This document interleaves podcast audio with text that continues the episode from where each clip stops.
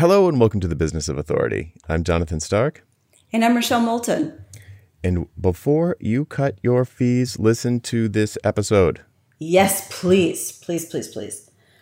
Both of us have gotten contacted in the last few days about people who are like, uh, should I slash my prices or should I discount my invoices or what should I do? And, and we have very strong opinions about that. Can you tell? Yeah. So why don't yeah, this was uh Rochelle, you've got the I think the most juicy story here. Do you want to kick it off with that? Yeah. So uh, Philip Fulton, who's a friend of the show, he wrote in trying to figure out what to do about his April invoices. And this is how he phrased the question. Knowing some of my clients and members will be feeling cash flow challenges, should my April invoices somehow reflect this reality? And what happened from that is we had an email exchange about, you know, f- reducing fees without reducing scope. And he was making a case for an automatic reduction. Now, we're talking retainer revenue here. I just want to be clear about that. An automatic reduction for April, kind of a COVID 19 discount of some amount. And as you can probably figure out, and as Jonathan and I talked about before the show, we disagree. Correct. So, yeah, I also had a conversation yesterday with a private coaching alum who works in an industry that isn't hotels, but it might as well be hotels uh, that's getting pummeled. And here's the key the assumption is that they're going to be in a bad financial situation. And that might be true, it might not be true. Um, so I had some very specific advice for him, and I know Rochelle had some very specific advice for her situation. Uh, but I think the the first thing to say up front is that it's very specific. So like it depends on, you know, you might sell info products that are relatively inexpensive, you know, like 20 to 100 to 200 to 300 dollars, like inexpensive info products. You might have some kind of a membership community that isn't super expensive, but maybe it's a, a hundred, a couple hundred bucks a month for members on an ongoing basis. Maybe you have advisory retainers that are four or five figures a month on an ongoing basis. Maybe you have a big project that you're in the middle of that's you know you're six months into a 12 month project maybe you know like a software project or something like that. Uh, maybe you're about to land a big project and you're about to send a proposal and you're like oh, i don't know you know like should i lower these prices? I was just about to send this but i hadn't. So there are tons of different situations so it's going to be a little bit hard to give like there's i don't think there is general advice that's going to cover all of them. So let's kind of go down the ones that we've encountered most recently and maybe pick them off one by one. Well i, I kind of want to start with the client situation where you're doing either a retainer or you're getting ready to start a project. Because I think those two come together. Because to me, the first step in those is to have a conversation with your client right? Yeah, because assumptions are so dangerous. I, have a client who I know his revenue is impacted because I know how his revenue is calculated. And part of it has to do with the financial situation of his clients. So I know his revenue is down. When I had a conversation with him, he acknowledged that, but he was looking at this as a time to do what he called build the bank. So he wanted to overhaul his website. He wanted to build some content for later when COVID 19 wasn't at the top of all the news channels. He was really looking at it as an investment time. So if I had made an assumption, I would have been wrong. Right. And so there's two problems there. One, it would have decreased your revenue, like right off the bat, cutting your legs out from under you for no reason. But the other thing that's more important to me is that you're making an assumption about someone you have a relationship with. It's almost like you're judging them. Like you're broke right now. You can't afford me anymore. I'm going to give you a discount. And if you have, especially for clients like where you've got this tight one on one relationship, just have the conversation.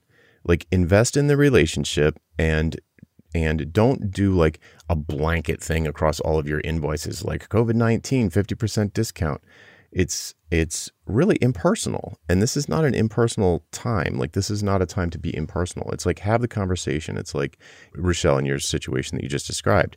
You could say hey bob or whatever his name is. You know obviously i know how your business works. How are you doing? Are you doing yeah, okay? Like how do you all wanna... you have to do is right. just say how are you? What's happening? What's going on? Yeah what do you want to do? Is there any are there any changes you need to make? Let's talk Yeah. But sending out like some automated message across all of your customers or clients, the big mistake there is you're treating them like you're judging them. You're like, I, I don't know. I, I don't know how to put it. I want to put it in a way that makes it feel rude. It is rude. Well, it's it's not intentionally rude. I know, but I want to put it But that it- way so yeah. people feel like, you know what I mean? Like, I don't want to be rude to my clients. so impersonal. And the other thing is, um, most people listening to the show, you don't have a hundred clients, active clients. You may have served a hundred clients over time, but you don't have a hundred active ones. You can probably count them on both hands when we're talking clients. We're talking about members or buyers of info products, but actual clients. And so to not reach out, especially now when the world is so uncertain and all we have are our relationships. It's the most important thing. So, blanket anything is pretty much not going to work. I know we said we couldn't we couldn't say one rule of thumb for anything, but I think for the most part, when we're talking client relationships, blanket anything probably isn't going to work. Yeah, I agree with that. Yeah, if we focus just on client relationships, like real tight client relationships. So, interestingly, most of the people I work with have drunk the Kool Aid and they've all been paid up front. So, it's a different situation than if you're billing in arrears. So, that's also another nuance to it. I think for for existing close client relationships, you just have the conversation. I would I- would recommend being proactive about it and not waiting for them to be like, you know, things are a little rough right now. Maybe we should, re-, you know, just reach out. And not everyone will do that, um, but but if you are the type, reach out, say how are things doing, and you might get an answer like Rochelle said, you know, oh, this is a good time for me to double down and build the bank, so to speak. Other people might be struggling more. It comes down to a, a lot of times. I think it's going to come down to a cash flow situation, and not everybody has bad cash flow. Someone can be sitting on six months of runway, and they might want to invest it now because now's the time because the world's going to be on sale. So it's like, hey, let's do all of this now. We've got this time to finally spend time on this stuff I've been meaning to spend time on. You could very well have clients who want to step on the gas. So so just assuming that everybody's going to clamp down like an armadillo, it's like, eh, that's a bad assumption. Well, and also I feel like it comes from our own fear when we do that. Mm-hmm. And so you Oh, don't it's totally ever projecting. Totally Yeah. projecting. Yeah. you don't ever want to lead with fear. One of the questions was, well, isn't it better to get some revenue than none? And my answer to that is, you know, if you can't put food on the table, then you know the answer. But really, the goal here ultimately is so that you don't have to make those decisions, that you stand strong in who you serve and the unique value that you provide and the contribution that you make to the client's bottom line. Mm-hmm. Yeah. So maybe you have that conversation, and unlike Rochelle's Let's Step on the Gas client, someone says something like, you know, things are really tight. We let a bunch of vendors go. We're going to have a meeting about you today. And I know of at least one person who was like, you know what? Don't even worry about it. I'm just going to keep working with you. You can pay me whatever you want at the end of this, whenever, whatever happens. But they've got a good relationship. And the consultant in this scenario is the one that has the runway and is like, look, I don't want to stop working with you guys just because you're you don't have the cash flow right now. We'll figure it out later. And just totally trusting the client to a trusting the client to recover because you know it's a client that's not doing great and trusting that the client and then of course trusting the client's going to do the right thing. So is it a vulnerable position to be in? Yes but guess what that does? It deepens the relationship. If you get the feeling from your experience with the client that they're worth investing in in that way that's the way to do it. A few years ago, I had that happen with a client, and I worked with them for maybe two or three years. And he called me kind of sort of sheepish and said, You know, I hate to do this, but I think I just need to put our work on hold for a couple of months. And so we were talking, and, and it had to do with quarterly revenue. And they really didn't want to spend the money until their next quarter came in. And I said, Well, let me understand this. Is this about the amount or is it about timing? And is there anything about the work? He said, No. He said, It's just timing. I said, Well, then let's just do this and you pay me then. That was something that totally built trust with the client. I I already had trust. It's not like I just met them. I knew that they were reliable, and I felt like it was a win-win. We got the work done. They didn't have to interrupt it. It never happened again. But if if the situation had happened again, I would I would do it again. Yeah, and imagine if you if they had stopped, then the the relationship starts to fade. Not top of mind. They move move on to some other focus, and there is a lot of a lot of things are up in the air right now. So and there's going to be a new normal. Like things things change and they keep moving forward. That pace of change is like through the roof right now but it's it's normal. It's just compressed. It's well normal's not really the right word but it, it's normal state of affairs is that things change and they're changing super fast right now. But it's the, honestly in times of chaos it's the most important time to be like thinking and and innovating and trying to stay right on the cutting edge of what does it seem like is going to happen next? Where does it seem like the chips are going to fall? Because if you don't do that and you just clamp down, what you're really doing is I'm just going to hunker down and wait until things go back to the way they were. And they're not going to. Something's going to be different. We're both uh, of a certain age and can remember three recessions in my lifetime, four that I can remember, all the way back to the 70s with the gas rationing. Things you know, things get good again, but they're not the same. So if you if you just hunker down, if you or more especially your clients, if they just hunker down and be like, no, we're just going to weather the storm, batten down the hatches and wait for this storm to end, that's that's way riskier, if you ask me, than than plowing forward, keeping your eyes on the prize, and like figuring out how they can help serve their customers and clients better, and just well, move forward.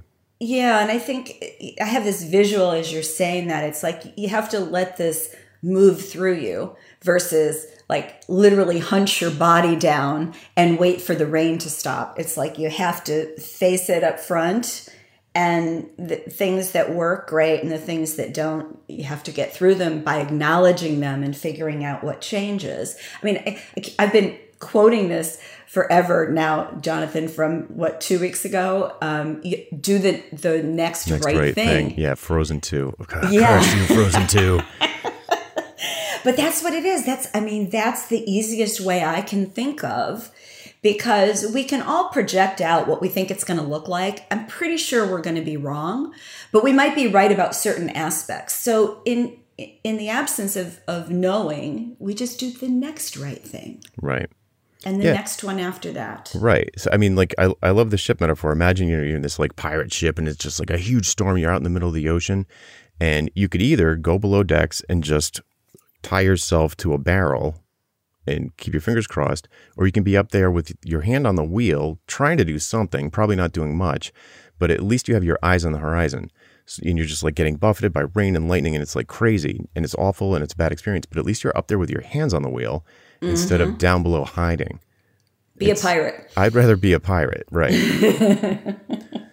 so we're talking a, a, lot about so far about um, one-on-one, real close client relationships with existing clients and how to perhaps address this situation with them. I want to make it clear that publicly, if you have any pricing on your website or you're you're getting new inquiries, I wouldn't do any of that. I wouldn't discount anything. In fact, I am personally raising my prices right now for my high end stuff, which probably sounds crazy, but the people who I'm already associated, you know, I have like 10 these sort of close client vendor relationships.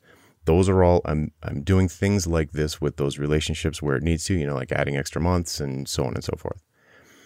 But I'm not going to globally just update my website to be like fire sale, new ownership, store closing. Do not do that. That's where you dilute your brand. That's where you, it's that sign on the front of the store, you know, fire sale, everything 50% off. What does that tell you about that store? What does that make you think about the stuff inside the store? It's going to be a, a terrible selection of not very much stuff, picked over and, you know, seedy. Like it's well, not the, it's not the or you're a you bargain hunter and you love it, but guess what? Those are not great long term clients you want. Clients or buyers, right? So so with your personal relationships, yeah, you're your own boss. You're a small business, and that's part of your superpowers that you can make individual special arrangements with people with whom you already have a relationship. But to strangers and the general public, you're not going to put a fire sale sign out front.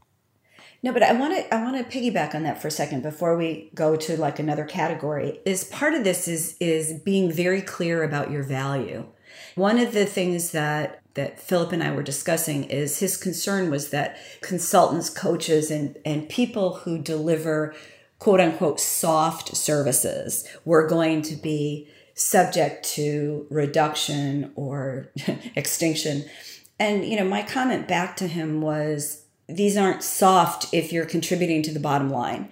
And so the key is this is, if nothing else, this whole mess is an opportunity to get really clear on what you're contributing to that bottom line. And if you're selling things that are very soft, then you need to rethink the the transformation that is happening with your clients. You need to talk about it and have your clients experience it in a powerful way so that it's not soft I mean, I do coaching. I don't consider my coaching soft. We're working on bottom line. Yes, we're working on mindset, but it ties to the bottom line. And we're working on things that go directly there.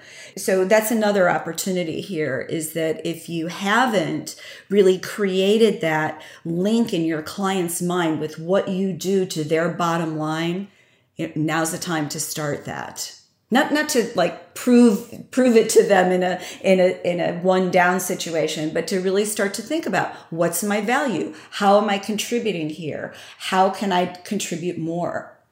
Yeah i mean it's a, a great time to clarify your message like get clearer about the value proposition and less hand wavy and make it more tangible and concrete. I mean it's all it's all knowledge work and coaching and leadership and so it's kind of like hard to point to an artifact but the feelings are very real. Like the feelings that somebody will say, I, I know what to do now. I have the confidence to move forward. I know that this spend is not going down the toilet for this ad buy or whatever, whatever the investment is, this this website, you know, redo.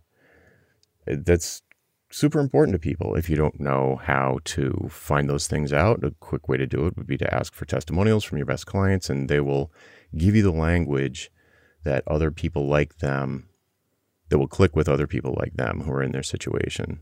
So that's a whole different topic. But but yeah, it's a great time to clarify exactly what it is that your the results that you bring. And some of that you can learn in your conversation with the client, right? This upfront conversation about what's happening, how are you feeling, what's going on in your organization, how can I help you? I mean, that's all tied together. And if there's a situation where you need to cut back in some way, you want to make sure you focus on the value added things that you do, the most important, most critical, most contributive to the transformation that you're making. You know, you don't want to wind up, yeah, I, I used a big word today 75 cents. Yeah. Ching, ching, ching.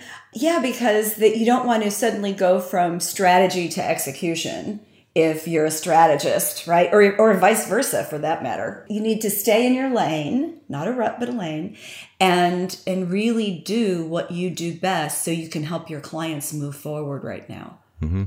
Right.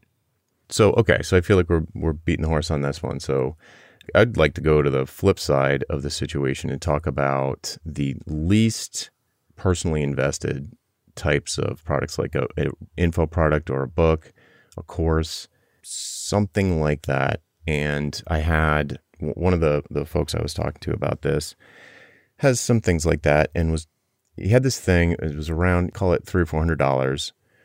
And it was targeted at a particular group of people who for whom that wasn't a trivial expense but it wasn't ridiculous either. It's a industry that's getting hammered right now so he's like, oh, you know, I just recently launched it. I haven't sold any yet. I was thinking about lowering the price and letting the people know. And I was like, free is better than cheap. I would just make it free. So you're not going to hear Jonathan Stark say this very often, but for something that has no incremental cost like that, I would just go free. I would not make it cheap. I like the optics better on free than cheap. So if well, maybe maybe it, with the deadline too. I mean, depends on the situation, yeah. but you might say, you know, for the first year. Yeah, free for a limited time, right? Yeah, or for some ninety days, you know, or six months, whatever you know you think is going to work with that population. Yeah, absolutely. Right, and what that does is it first it, it projects you as like it obviously it projects generosity it also projects stability that you don't aren't desperate for those individual sales or that sort of low ticket thing and it's going to be great for your brand it's it's to- the product itself is is totally on brand for his higher tier services so it kind of turns into marketing and it's helpful in doing a service to these people who are struggling i would go free not cheap I think it's a big difference. The the 200 bucks or the 100 bucks he would get from the couple hundred people that buy it tops, it, there's no way a couple hundred people would buy it. So it's kind of like, eh, do you really need that money? Wouldn't you rather have the goodwill? And it hasn't been. It's not like it's been selling, and he's gonna because it's new. So it's it's not like he's gonna get a big cut in income or something. I'm like, just let just free for limited time. Norm, yes, but normal price 495 or whatever it is, free for a limited time.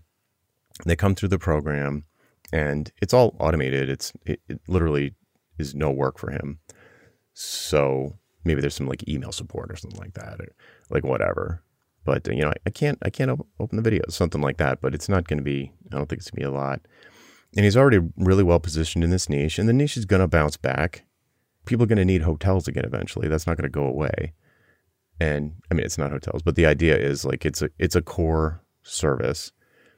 And when it comes back, there's going to be that trust and thankfulness and reciprocity and good karma or however you want to put it. Um, so, you know, when, and then when people come along and like, ah, I can't afford your, you know, one-on-one consultation thing. It's like, well, I've got this free course. You can, you know, it's free for a limited time. If you want to grab that, it's, it's, uh, it's great, you know. Well, and you can also that. market it in a different way. I mean, it's one thing when you're selling something, um, when something is free, there's a way you can position that i think um, especially in social media and try and um, get that out there. That doesn't it's not taking advantage of the situation. You're offering some help to a to a niche market. Yeah. No strings attached. Yep. Yep. To me those are the two ends of the spectrum. The really high end close relationship client engagements and then on the low end it's like info products and stuff. If you if you're going to do something with your pricing publicly to strangers um, I'd probably do it down there, the lower end of your product ladder. And you know, if you do have something that's not going to take up your time, the more you know, something that scales like crazy, might be a good time to release it for free. I've seen some other info product gurus who were like in the middle of a launch of something else that made their a couple of their other premium courses free, and they still did their normal launch for the new thing. So I know my emotional reaction to that situation. I was like, "Oh, this that's the way to go if you're going to do something like that." It's not charity, it's just generosity. You make a good point. And if you're wondering about whether to do something or not, imagine that you're watching it and what would be your gut check? You know, what's your emotional reaction if somebody else did what you're proposing to do? Would it feel good or would it be, uh... right?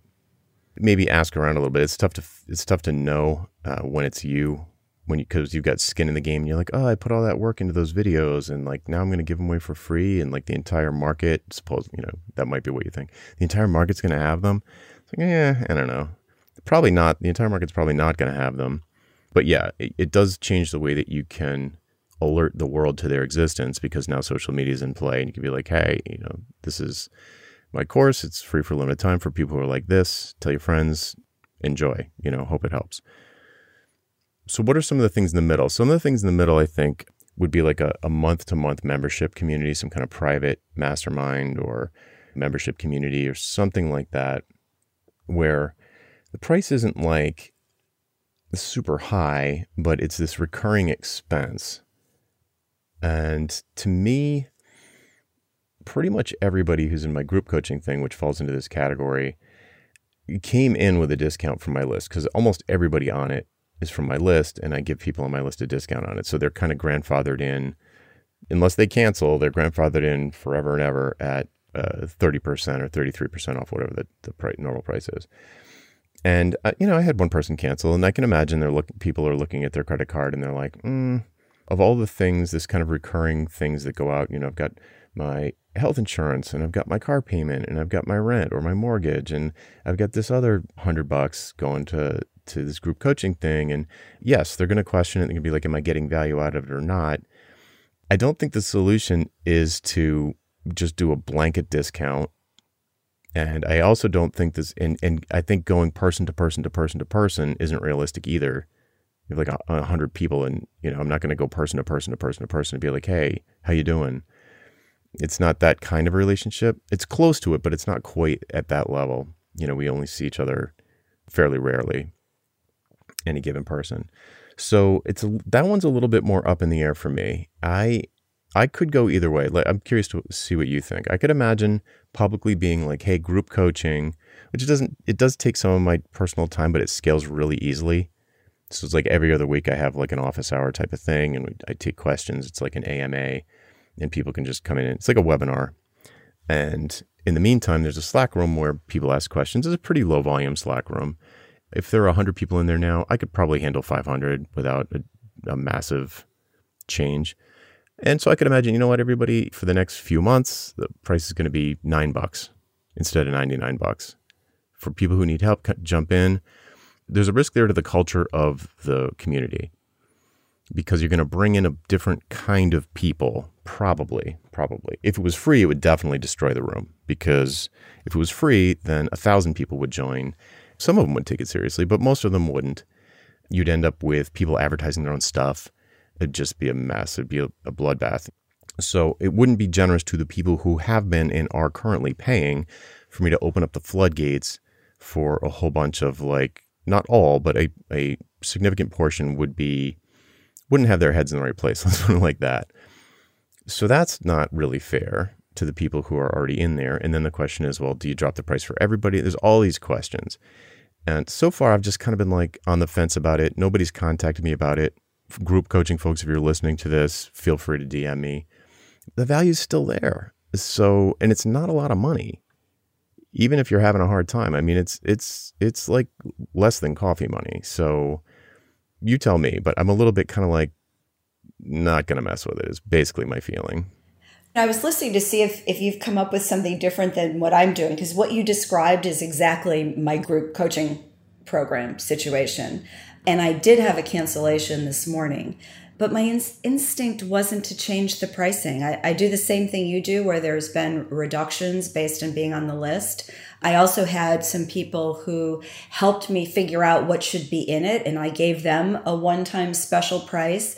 So, yeah, I kind of feel like I don't want to cut the price. And I totally understand why one person is exiting, but I, I didn't feel like oh well i'll cut it by a hundred dollars. You know i just I, I don't i don't think that would do it. And in fact it just i don't know. It just i don't feel like that's my brand to to that member. So i i kind of come out where you are. I did post a notice in the group and said, How are you asking how they're doing with this? You know, what are they seeing with their clients and their business? I'd kind of like to know what's going on with them. What I did was I started a free Slack channel. I mean, you already had one, but um, I started a new one. There's not that many people in it yet. It's maybe 50 people, something like that. But I feel like that's a place, if somebody can't afford the other, they can go there rather than to mess with something that appears to be working. Yep. Seth Godin has this thing generous doesn't mean free. The approach that I've taken so far with the group coaching, now that I'm thinking back over it, is increased generosity with those people, but not a price cut. It's not, I mean, it's just not a make or break purchase. It's not that expensive. If you can't afford it, I don't really want your money. So if it's not worth it to you, it's fine if you churn. That's fine. Like, I don't want your money if it's not valuable. Um, but you can, dear listener, if you're in a similar situation, you can add value to the people who are in there. So, like I said, it's it's been a fairly low volume Slack room, meaning that there's not like loads and loads of conversation. But you know, I've been creating an insane amount of content lately that I can share with those people and generate with the that group to foster more conversation around these specific things. So there's not a curriculum in it. It's very like on demand office hour type of thing.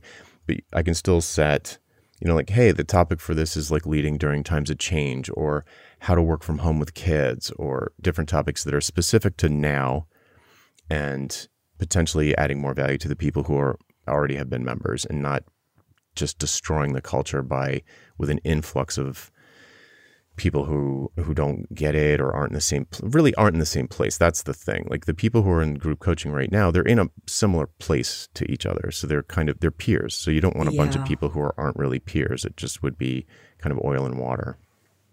Yeah yeah. And i think especially when you've got an established practice as a as a consultant or developer it's you kind of don't want to be in a room full of people who are just getting started when you're paying for that there are reasons why you might want to. You might want to offer them some advice. You might be looking for partners for things. But in terms of your own development, you typically want to be with peers or people who are a step ahead of you. Yeah, exactly. Yeah, you want people that are going to challenge you. You don't want to be the you don't want to be the one teaching everyone if you're paying. Yeah, like what's yeah, what's yeah. the point in that? To start your own room. Right. Exactly. so we talked about info products, talked about group, we talked about one-on-one. Well, we didn't talk about books so much, but I'm not I don't know that books are that different from info products unless you're you've got a New York Times perch for your book. right. Yeah, I kind of lump them together. Yeah. Honestly, I'd be I'd be quicker to give away a course than I would a book, honestly.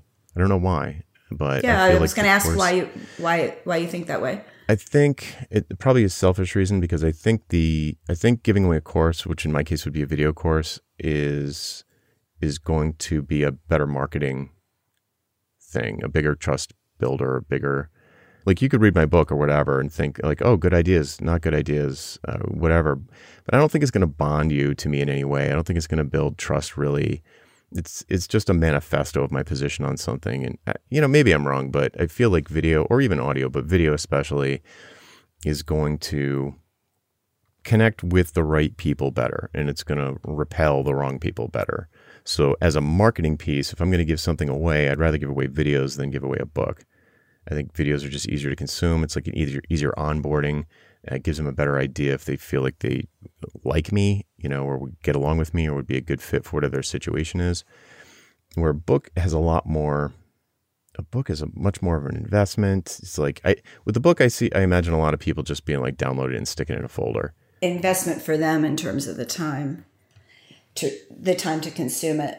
Right. It's so much easier to go through videos, especially when people are sitting around like, huh, what should I? Okay, I finished Netflix. What should I do now?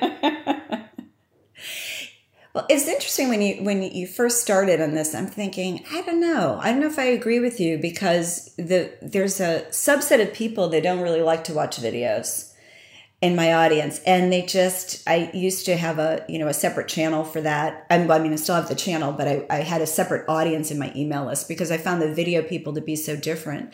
But i do agree with you. I think it's less of a commitment to watch a video. And people mostly when you watch somebody on video you usually decide pretty early on if you like them or not. That's yeah that's exactly my point. Yeah. Yeah. I no i think that's a really valid observation.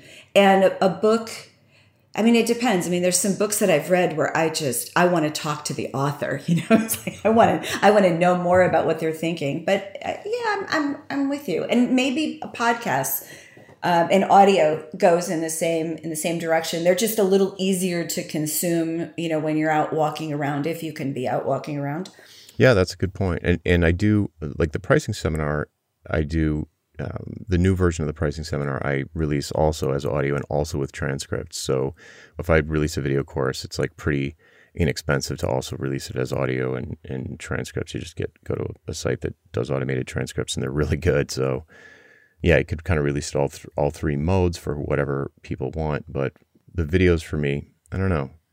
I think it's it's about the bonding and the trust building that comes from video or even audio that I, I see as more valuable than the books than giving away books. Yeah. No, I, I, I hear that. I, I think that makes sense.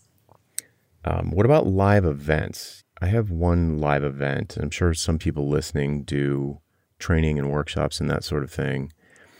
I had workshops, Ditching Hourly workshops scheduled for uh, mid April, and then I think another one in June. Basically, every two months for I had three scheduled like every two months in 2020. And so obviously, those are canceled but I'm going to do them remotely and or I'm going to offer them remotely. I don't know if anyone's interested in that, but that I could not bring myself to this is this goes against everything I stand for, but but but um, I could not bring myself to charge the full amount, even though here's my rationale, but maybe I'm just kidding myself. If I'm going to do it, deliver a remote workshop, it's like two days, probably in Zoom, of you know, with maybe ten or twelve people. It's going to be actually much harder for me to do than just walking downstairs to the conference room in my building and having a bunch of people show up from all over the country. You know, like they have to do all the work. Like they have to travel to Providence. They have to, whatever it is, trains, planes, and automobiles, get there, get a room, get to my office, find, you know, the whole thing. Like all the work's on them. So theoretically, it should be more expensive because they don't have to incur all of those travel expenses. Uh, but the flip side of it, and this is uh, I guess I have two reasons for for charging less. One is that I honestly don't believe the experience. The experience is not going to be as good. The intensity of the transformation will not be as good. Like no doubt. The information will get transmitted, but there's a reason why I wanted to do it in person. There's like I pull this like log out of my bag and like I'm like here's a demonstration with the, you know, like a magnifying glass is not going to catch this log on fire and your pink fuzzy you sent me and uh, these sort of physical artifacts and it's not um, well the experiential the piece is different. Yeah it, it, I, i'm telling you right now it's going to be less transformational. So that is one thing. And the other thing is that um, i've seen other people who also do live workshops that are probably something i wouldn't have bought but on topics that i'm interested in but i probably would never do them because I don't travel. Like I'm not going to travel to go to this workshop. You know, spend three thousand bucks and then travel somewhere and sit in a room for two days. I'm just not going to do it. And those folks are doing the same thing. They're like, ah, it's going to be remote now, and and they lowered the price, and I gauged my reaction to it when I read it, and it's the reaction that I want people to have when I announce. I haven't actually announced this. It'll probably be announced by the time this episode comes out, but the reaction I had when I saw those other folks do that, it didn't feel like a fire sale to me. It felt like what I'm saying. It's like, eh, I mean, if I was going to do this, I'd kind of rather be there in person, but they're going to live stream the event. And I was like, yeah, there's no way I would pay full price. I just wouldn't. But it's a little bit weird because I wouldn't pay full price anyway. But I do think the live event is worth the money. I'm just not not the buyer. I'm like not the target market. Well, and there there are people who mostly work virtual and go to an event, a live event or two a year, and live for that. Yeah, you know, the extrovert, the right. yeah, who's working from home and you know leave the kids with the spouse and go off to the the conference and and sleep in in the morning. You know those kinds of things. But you know, I've had two different experiences in the last month. So these are both friends. One is a consultant who's a global consultant and she's on the road a lot and she mostly works with one particular whale client. And she was supposed to do some workshops overseas. And of course, those got canceled. And so the client is wanting to do them virtually. And she held fast and she said, no. There, there's, and she explained in depth why, but there is an element to this experience that has to be in person. And if you can't do them now, that's okay. It's better than doing it half-assed.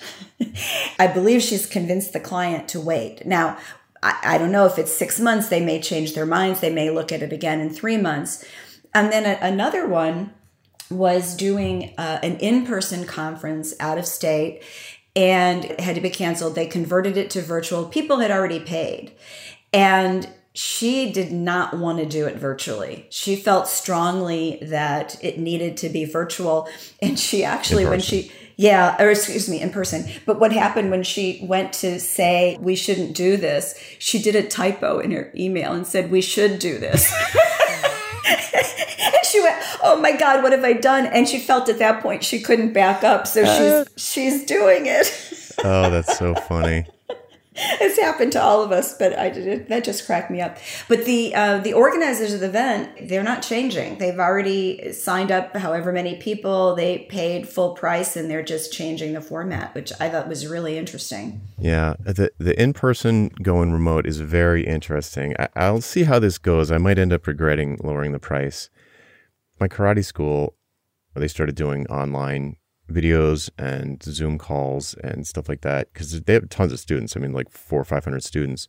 And it's a real tight knit community. And the people who run the school are anti technology, like through and through. They're all about it's like, yeah, you're going to learn karate when you come here, but that's not the important thing. We're building a social fabric and we're building good people and it's very it's not about like learning how to do a jump spinning back kick. That's more of a side effect almost to them. So they have always because when I first started going there, I was like, you know, if these forms were online videos, it'd be like way easier to learn. And they're like, yeah, we don't do that. In order to keep the community fabric from kind of unraveling, they've given in and put together sort of Herculean effort to, you know, for folks who are completely not technical, I've put together a really good online version of what the class experience is like, but it's not the same thing. It's it'll keep people from forgetting about karate, it'll keep people from forgetting their techniques, but it is very very different. I mean, it's just I mean, there's not even in the same universe as going to the school.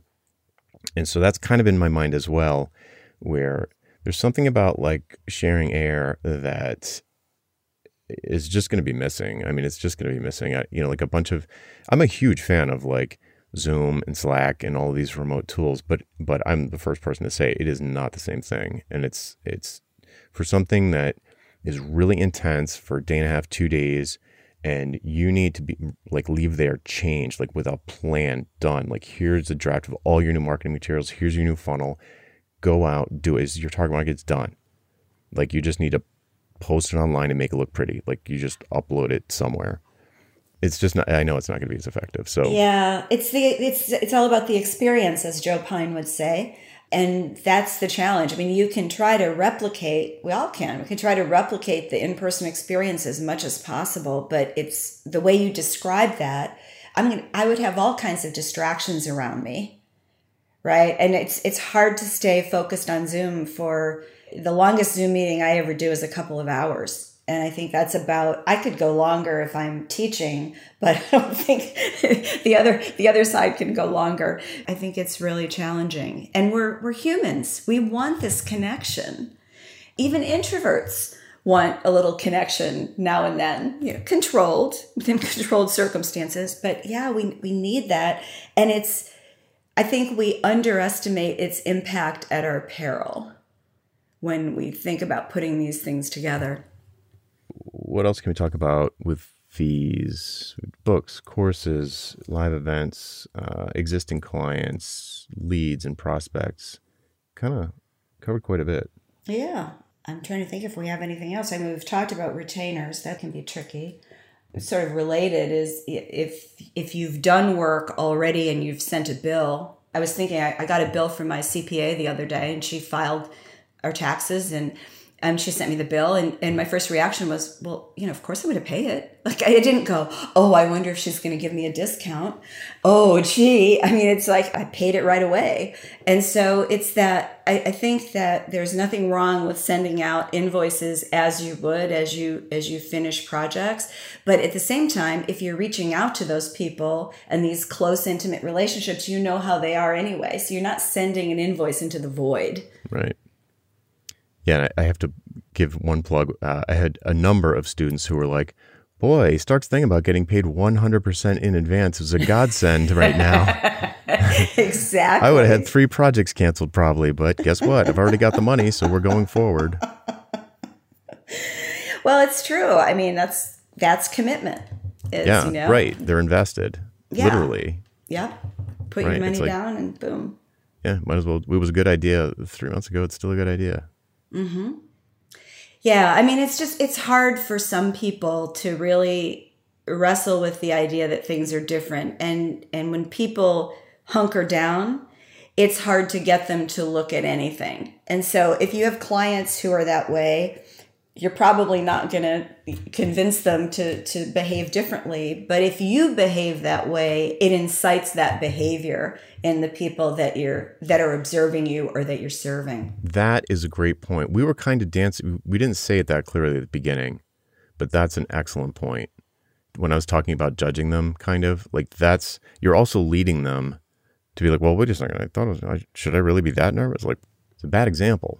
Yes we, we need to lead through this. And we've talked about this before, but you're a soloist, you're still a leader. Your clients are looking to you to model behavior related to your expertise and your authority. And that's what we need to do, even when we don't feel it. If you're not feeling it, go home, hug your kids, kiss your spouse, pet your dog, whatever you need to do to reground. But for clients, you need to lead. We all do. Yeah. Calm presence. Yes. Figure it out. if you're not feeling it, figure it out. Exactly. Uh, cool. All right. Well, ho- hopefully this has been helpful. Uh, I, I had at least one. I feel like I made personally at least one decision here, so that's good. Me too. Great. All right. That's it for this week. I'm Jonathan Stark, and I'm Rochelle Moulton. and we hope you join us again next time for the Business of Authority. Bye. Bye bye.